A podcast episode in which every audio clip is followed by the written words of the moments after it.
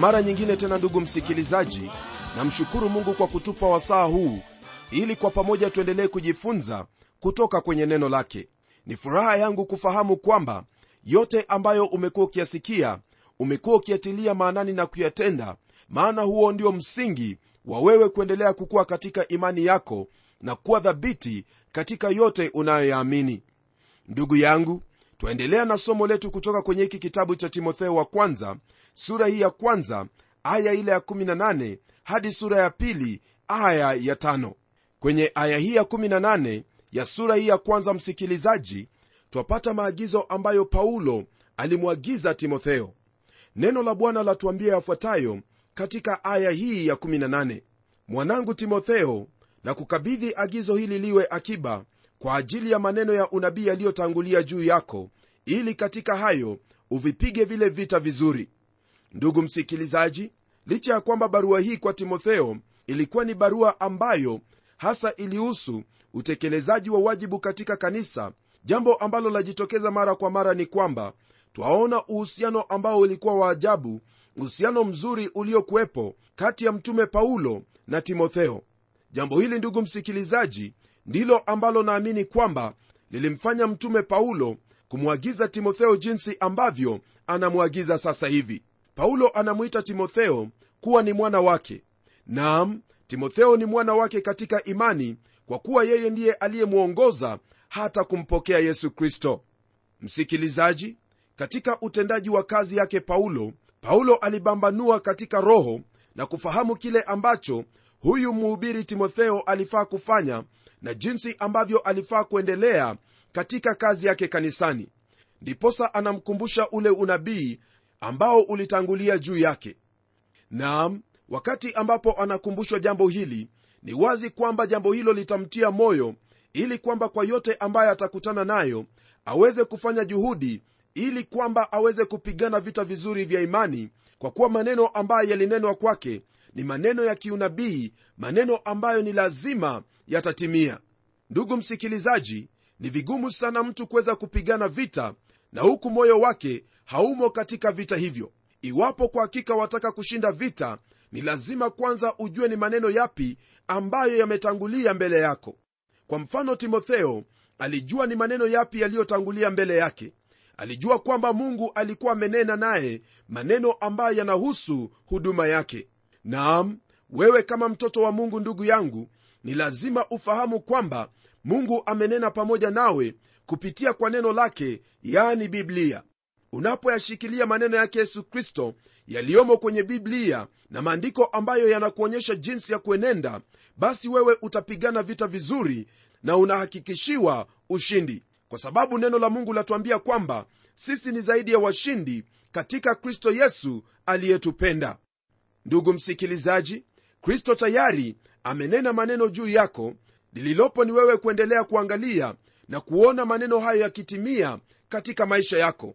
Jambo hili litafanyika tu iwapo wewe ndugu yangu utakuwa mwaminifu kwa lile ambalo mungu amekuwekea amana.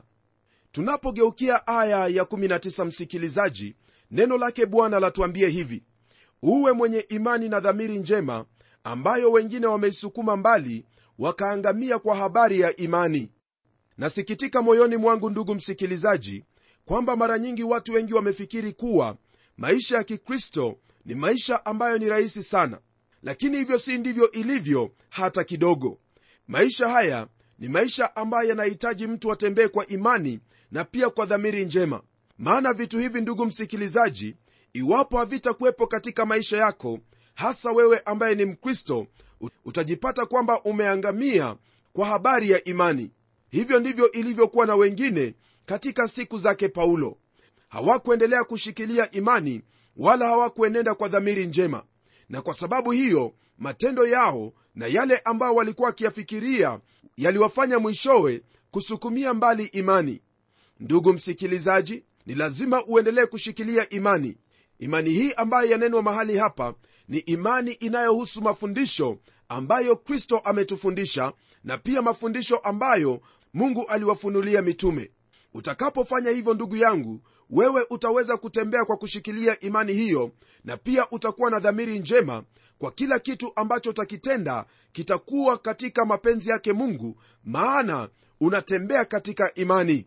Usisahau kwamba ndugu yangu neno lake bwana latuambia waziwazi kuwa twatembea kwa imani na wala si kwa kuona. Kwa kuwa yeyote ambaye anatembea katika mwili hawezi kumpendeza mungu hata kidogo. Pamoja na hiyo hakuna njia ya kumpendeza mungu isipokuwa kwa imani. Ndiposa wale mitume walimpendeza mungu kwa kuwa wao walienenda kwa imani pamoja na wale baba zetu ibrahimu na wengineo zaidi. Hilo ndilo ambalo wafaa kufahamu kwa kuwa katika maisha yetu maisha ya kikristo ni lazima tuweze kuenenda jinsi ambavyo neno lake mungu latufundisha. Kuna uwezekano kwamba waweza kuwaona watu wengine wanaenenda katika hali ya kujipatia udhuru kwa kufanya mambo ambayo yanawalakini msikilizaji jambo hilo ni hatari kabisa maana leo hii utajipatia udhuru lakini mwishowe utajipata u mbali kabisa na imani. Soma neno lake bwana na uzingatie neno hilo kwa kulitii na kulitenda nawe utasimama wima maana huyo mungu aliyekuokoa atakusimamisha wima. Kwenye aya ya 20 neno la bwana latuambia hivi katika hao wamo himanayo na iskanda ambao nimempa shetani watu hao ili wafundishwe wasimtukane mungu. Ndugu msikilizaji kati ya wale ambao walianguka kutoka kwa imani yao ni hawa ambao paulo anawatajia hapa. Paulo pia amewatajia mahala pengine katika maandiko na wala hana chochote chema cha kuwanena kuwahusu. Katika kitabu cha timotheo wa pili sura ya 4 aya ya 14 paulo anatajia iskanda mfua shaba aliyoonyesha ubaya mwingi kwake ambaye alisema kwamba bwana atamlipa sawasawa na matendo yake. Hao ambao paulo amewatajia watu hao walikuwa ni watu ambao walikuwa ni wakengeufu yani watu ambao walikuwa wameacha imani. Paulo naye katika huduma yake kama mtumishi wa mungu tena mtume wake anasema kwamba aliwatoa hao wawili kwa shetani ili wafundishwe wasimtukane mungu.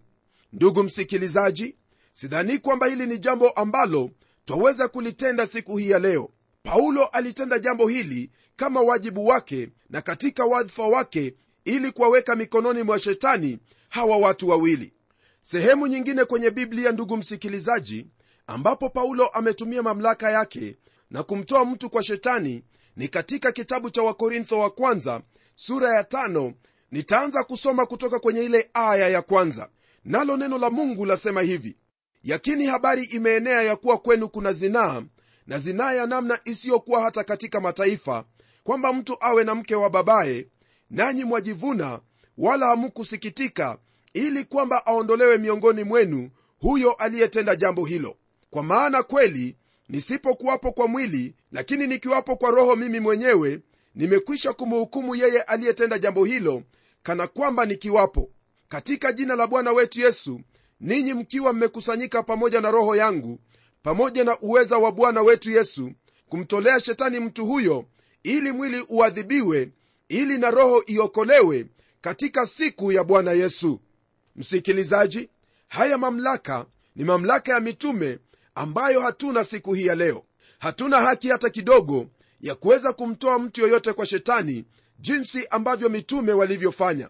Petro pia alifanya jambo hilo wakati ambapo anania na safira walipomdanganya roho wake mungu. Waweza kusoma habari hizo katika kitabu cha matendo ya mitume sura ya tano kwanzia aya ya kwanza hadi 11 ndugu msikilizaji hapo ndipo twamalizia sura ya kwanza na hebu sasa tuendelee katika sura ya pili ambapo tutajifunza mambo mengine. Kwenye sura hii ya pili ndugu yangu mada ambayo yashughulikiwa hapa ni kuhusu maombezi ya umma na sehemu ya mwanamke katika kanisa. Kipengele cha kwanza ambacho tutakizingatia ni kuhusu maombi ya umma. Kwenye aya ya kwanza na ya pili neno la bwana lasema hivi basi kabla ya mambo yote nataka dua na sala na maombezi na shukrani zifanyike kwa ajili ya watu wote. Kwa ajili ya wafalme na wote wenye mamlaka tuishi maisha ya utulivu na amani katika utawa wote na ustahivu. Ndugu msikilizaji maandiko hayo ni waziwazi wazi kabisa hata kwetu leo hii kwamba wakristo ni lazima waweze kuwaombea wale wote wenye mamlaka. Nam hiyo ina maana kwamba maombi haya ni lazima yafanyike pale kanisani mara tu mnapokutana ili kuweza kufanya maombezi ya namna yote. Mungu hapa anatupa utaratibu wa jinsi ambavyo maombezi hayo yanafaa kufanyika kwanza kabisa neno la mungu lasema kwamba maombezi haya ni lazima yafanyike kwa ajili ya watu wote. Na jambo la pili ambalo lapatikana kwenye aya ya pili ni kwamba maombezi hayo yafanyike kwa ajili ya wafalme na wote wenye mamlaka. Rafiki yangu hii ina maana kwamba wewe kama muumini ni wajibu wako kumwombea yule ambaye ni kiongozi wako. Naam najua kwamba jambo hili laweza kuwa ni gumu kwako lakini utaamua kufanya nini? Ni lazima utii neno lake mungu maana neno la mungu linakuamuru uweze kuwaombea wafalme na wote wenye mamlaka. Huenda unajiuliza swali hili.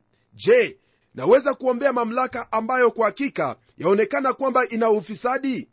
Elewa kwamba ndugu yangu paulo hajasema kwamba uombee wale waliopo kwenye mamlaka iwapo wanafanya jambo ambalo ni sawa. La yeye anasema kwamba uwaombee wale waliopo kwenye mamlaka. Tena jambo ambalo napenda kukujulisha ni kwamba wakati ambapo paulo alikuwa akiandika maandiko haya yule aliyekuwa mtawala wakati huo alikuwa ni mfalme mmoja aitwaye niro huyu mfalme ndugu msikilizaji alikuwa ni mbaya kwelikweli kweli, mfalme ambaye alikuwa ni mwovu kuliko wafalme wengine wote. Aliwatesa wakristo kwa njia mbalimbali mbali, na kuwadhulumu kwa hali ambayo ndugu yangu hauwezi ukafikiria. Lakini katika hayo yote paulo kwa roho mtakatifu wa mungu anatuagiza tuweze kuwaombea hawa ambao ni wafalme na wote waliopo kwenye mamlaka. Kwa hivyo hauna chaguo lolote bali kuwaombea. Kusudi ya jambo hili kufanyika ndugu msikilizaji ni kwamba ili tuweze kuishi maisha ya utulivu na amani katika utawa wote na ustahivu. Naam ni jambo lililo wazi kwamba ndugu msikilizaji afadhali mamlaka yoyote ile kuliko hali ya michafuko au kukosekana kuwepo na utaratibu wa namna fulani. Ndugu yangu mamlaka ambayo ipo katika utawala ni kipawa kutoka kwa mungu na kwa hivyo ni lazima tuweze kumshukuru mungu na zaidi ya yote kuomba. Maana tunapoomba mungu atatusaidia na atawaweka wale watu ambao wanahitajika katika mamlaka. Kumbuka kwamba ni mungu ndiye anayeinua mamlaka na siyo sisi. Kwa hivyo tusije tukapungukiwa au kutenda dhambi kwa kutoombea serikali yetu ili kwamba tuendelee kuishi katika utulivu na amani katika utau wowote na ustahivu. Na jambo lingine pia ili tuendelee kuhubiri neno lake bwana. Ndugu msikilizaji piga magoti yako na uombee serikali uombee wale ambao ni watawala ili kwamba mungu awasaidie waweze kutawala jinsi inavyohitajika. Hakuna mwanadamu yeyote awe ni mfalme awe ni mwenye mamlaka asiye mikononi mwake mungu. Kwa hivyo wewe utakuwa na sehemu ya juu ambayo waweza kumuuliza mungu afanye jambo katika nchi yako. Kwa hakika ndugu msikilizaji hiyo ni fursa ambayo hakuna mtu mwingine yuwaweza kukupa. Fursa hiyo umepewa wewe kwa kuwa wewe ni mtoto wa mungu wewe ni muhuduma tena ni balozi wake kristo. Kwenye aya ya tatu na ya nne neno la bwana latuambia hivi hili ni zuri nalo la kubalika mbele za mungu mwokozi wetu ambaye hutaka watu wote waokolewe na kupata kujua yaliyo kweli. Maandiko haya ndugu msikilizaji yatufunulia sababu nyingine ambayo yatusukuma sisi kuweza kuwaombea wale waliopo mamlakani. Jambo hili ni wazi kabisa kwamba tunapofanya hivyo jambo hilo la kubalika mbele zake mungu ambaye hutaka watu wote waokolewe na kupata kujua yaliyo kweli. Kama vile nimesema hapo awali ni jambo la muhimu tena la busara kwako kuweza kuombea wale waliopo mamlakani ili kwamba neno la mungu lipate kuendelea kuhubiriwa bila kutingwa kwa vyovyote vile. Rafiki yangu jambo hilo ndilo ambalo lafaa sisi tuweze kujishughulisha nalo na pia tuweze kuhusika nalo yani kuombea wale ambao wamo mamlakani. Kwenye aya ya tano ndugu msikilizaji neno lake bwana latuambia hivi. Kwa sababu mungu ni mmoja na mpatanishi kati ya mungu na wanadamu ni mmoja mwanadamu kristo yesu. Rafiki msikilizaji twaendelea kuona sababu ambayo mungu yatutaka sisi tuweze kuwaombea wale waliopo mamlakani. Katika siku zake paulo warumi waliabudu miungu mingi kama vile watu waabudu miungu mingi siku hii ya leo lakini kwa njia tofauti. Watu wamejitolea siku za leo kuabudu miungu mingine kama vile raha pesa mamlaka vyeo na sifa na mengineyo zaidi. Msikilizaji licha ya kwamba watu wanaabudu miungu hii leo ni lazima kuwepo na ufahamu kwamba mungu ni mmoja na yeye ndiye muumba. Huenda ndugu msikilizaji unasema kwamba unajua kwamba kuna mungu mmoja naam hongera kwako. Lakini je wajua kwamba hilo ambalo unalifuatilia sana katika kila njia na kila hali ndiyo mungu wako? Yawezekana kuwa ni biashara yako au mambo ambayo unayafanya mwenyewe kazi yako watoto wako mke wako au lolote lile. Usifikirie hata kidogo kwamba ni sanamu za kuchongwa ndiyo miungu peke yake. Naam tayari nimekwisha kuelezea kwamba hata sifa nayo yaweza kuwa ndiyo mungu wako. Kwa hivyo usinyoshee mtu mwingine kidole kwa kumwambia kwamba wewe unaabudu miungu mingine. Hali huku wewe mwenyewe una hilo ambalo unajua kwamba unaliabudu tena unalifuatilia sana katika maisha yako. Rafiki yangu kuna mungu mmoja mungu aliyeziumba mbingu na nchi. Huyo mungu ni yehova na wala hakuna mungu mwingine ila yeye peke yake. Pamoja na hiyo mpatanishi kati ya mungu na mwanadamu ni mmoja naye ni mwanadamu yesu kristo. Katika agano la kale msikilizaji wale waisraeli walikwenda katika hekalu ambapo kulikuwepo na makuhani. Wao wangelikwenda kwake mungu au kuwasilisha maombi yao kupitia wao. Lakini tangu kuja kwake yesu kristo yesu kristo ndiye ambaye ni mpatanishi kati ya mwanadamu na mungu. Ndiposa neno lake bwana latuambia kwamba mungu alikuwepo katika kristo yesu akiupatanisha ulimwengu na yeye. Rafiki yangu waweza kuwa umefundishwa kwamba kuna njia kadhaa wa kadhaa za kupatanishwa na mungu lakini fahamu hili kwamba mpatanishi kati ya mungu na mwanadamu ni mmoja tu naye ni bwana yesu kristo. Twahitaji mpatanishi ndugu msikilizaji twahitaji kuhani nasi tumempata mmoja ambaye ni kuhani mkuu. Ayubu alilia katika moyo wake kwenye kile kitabu cha ayubu sura ya 9 aya ile ya 33 akisema hivi hapana mwenye kuamua katikati yetu awezaye kutuweka mkono sote wawili. Msikilizaji ayubu alikuwa akilia huku akitafuta mtu ambaye ataweza kumpatanisha na mungu kusudi kuwepo na mawasiliano na maelewano kati yao wawili. Rafiki yangu leo hii tunaye mpatanishi bwana yesu kristo. Yesu kristo alikuja na mkono wake mungu kusudi aweze kutuokoa sisi maana yuwaweza kutuokoa sisi kwa kuwa yeye ndiye mungu na pia alilipia gharama ya uokovu wetu. Anakuelewa wewe ananielewa mimi na anamwelewa yeyote yule. Waweza kwenda kwake rafiki yangu waweza kwenda kwake wakati wowote ule naye atakupokea atakushughulikia na zaidi ya yote atakupatanisha na mungu baba kwa hivyo jambo lililopo ndugu msikilizaji ni wewe kuweza kutambua kwamba hakuna penginepo popote pale ambapo utapata mpatanishi isipokuwa yesu kristo mwana wa mungu aliye hai. Naam watu wengine wamejaribu kusema kwamba kuna njia nyingi ambazo zinaelekea kwake mungu. Lakini leo hii napenda kukwambia kwamba huo ni uongo mtupu maana hakuna njia nyingine ambayo mungu ameichagua ili watu waweze kumfikia isipokuwa ni kwa njia hiyo ya yesu kristo. Mwamini yesu kristo nawe utapatanishwa na mungu kwa kuwa hakuna jina lingine lolote ambalo mwanadamu amepewa chini ya jua ili aokolewe kwalo isipokuwa jina lake yesu kristo. Je unatafuta wokovu? Wokovu u tayari kwako maana kristo tayari amelipia deni yako yote ya dhambi. Hauhitaji cha mkononi ili kristo akupokee au mungu akukubali kuwa mwana wake. Ndiposa tena kwenye sehemu nyingine katika kitabu cha yohana mtakatifu sura ya kwanza aya ya12 neno lake bwana latuambia kwamba bali wote waliompokea aliwapa uwezo wa kufanyika watoto wa mungu ndiyo wale waliaminilo jina lake. Waliozaliwa si kwa damu wala si kwa mapenzi ya mwili wala si kwa mapenzi ya mtu bali kwa mungu ndugu msikilizaji hilo ndilo ambalo mungu amekupa kupitia kwa mwana wake yesu kristo. Je wewe utafanya nini? Utapokea hili?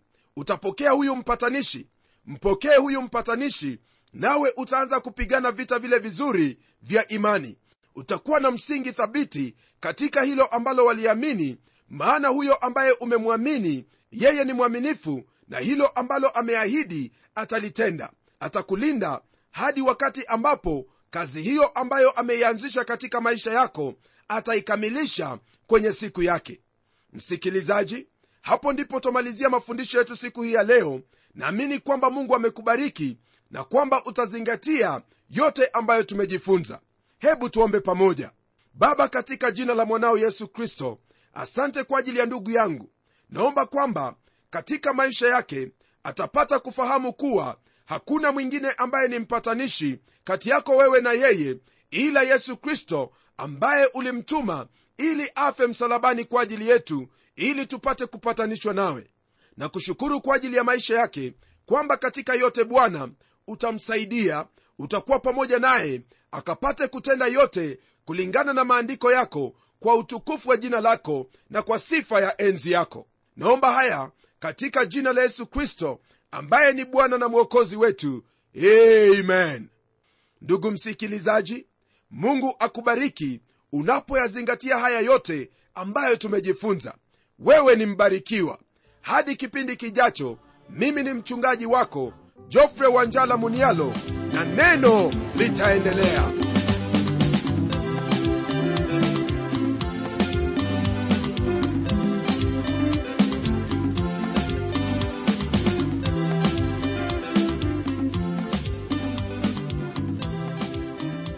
kufikia hapo msikilizaji wangu najua kwamba baraka umezipokea. Na iwapo una swali au pendekezo uitume kwa anwani ifuatayo. Transworld radio sanduku la posta ni 21514 nairobi kisha uandike code namba ambayo ni 00505 kenya. Nitarudia tena. Transworld radio sanduku la posta ni 21514 nairobi kisha uandike code namba ambayo ni 00505 kenya. Hebu tukutane tena kwenye kipindi kijacho kwa mibaraka zaidi. Ni mimi mtayarishi wa kipindi hiki pamela omodo nikikuaga kwa heri na neno litaendelea